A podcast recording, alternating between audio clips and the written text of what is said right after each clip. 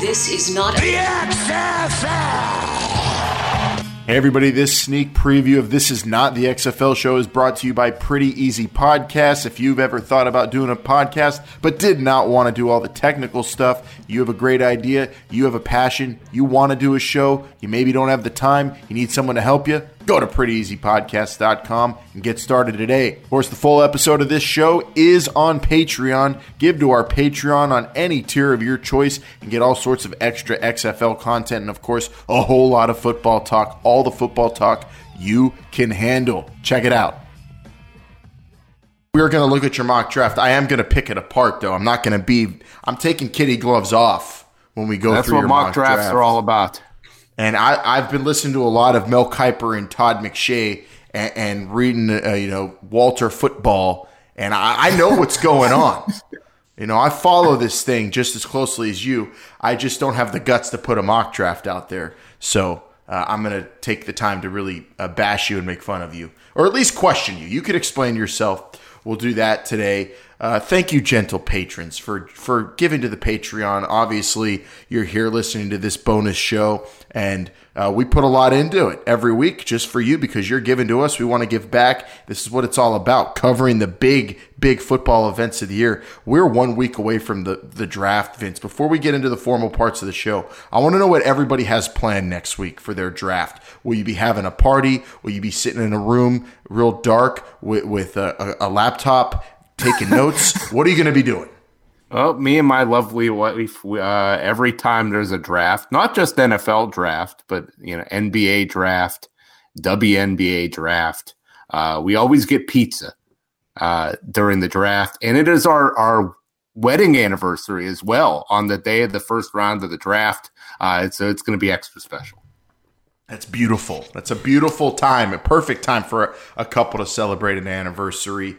Uh, how about you, Brian? What are you, you going to be cozying up with your your fiance and and watching 32 selections on Thursday night? I I actually am going to be watching this year because I really want to keep tabs on what's going on with with uh, Vince's mock draft. Uh, normally, it's not a big day; you, you just kind of just hang out. But but I feel like uh, it, it's going to be more exciting because I feel like I have some something on the line this year. You're not you're not going to City Walk to watch on the big screen. They don't do the that. Rams take. I haven't, I haven't been there since the Kings the, since the Kings lost to uh, the Lakers.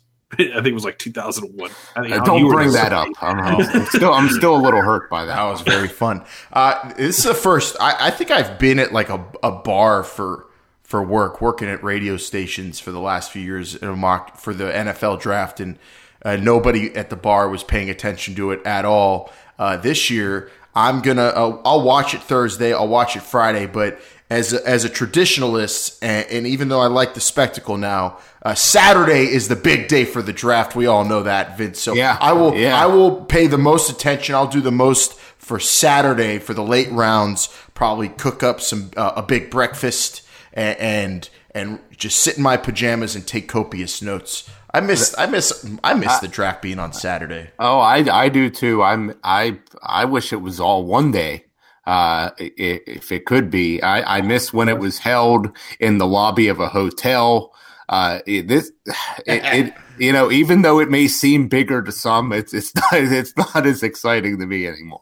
Uh, it's yeah, you got you could get you could have hundreds of thousands of people, and this year they're gonna have Dolly Parton, Bryant. But it's it just it it's it's the draft. It's not WrestleMania, but I understand it's it's a big money maker, and It- it- the networks are all involved now. Well, did you hear the NFL wanted to cut down like 60 trees outside of uh, the stadium? I'm not even joking. No, is they this wanted to real? cut down like this is real. They wanted to cut down like 60 trees outside of the, the stadium for a stage. And I think the city shut I'm not down. surprised Roger Goodell would. And I don't think the city something like stopped them. I think people petitioned. Let me I are are you are there going to be like hippies tied to trees out at the draft, just behind the stage? How great would that be? Like after every pick, they cut down some some big redwood, and you just the pick is in timber.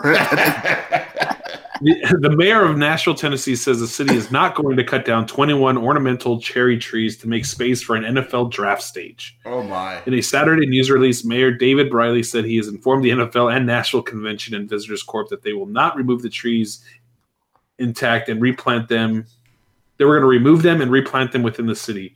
Any trees that are diseased or near death will be replaced with new healthy trees. Nothing is as sacred as the NFL. If you're Roger Goodell, he does not give a damn. He's a frat boy. He's a frat boy. He doesn't care. I hope he comes out with like a styrofoam cup and he's just littering all over the place, just to stay, you know, stay on oh, brand. Oh man, good lord. Well it's going to be a spectacle. I, from from everything we're hearing, this is this Nashville draft's going to be huge and uh, so is Vince's mock draft. It's it's it's really interesting. It's a it's a lot of detail on every player. We'll go through it here in a moment, but first let's start things off flipping the coin, a this or that question to ease us in here. Call it plays in the air.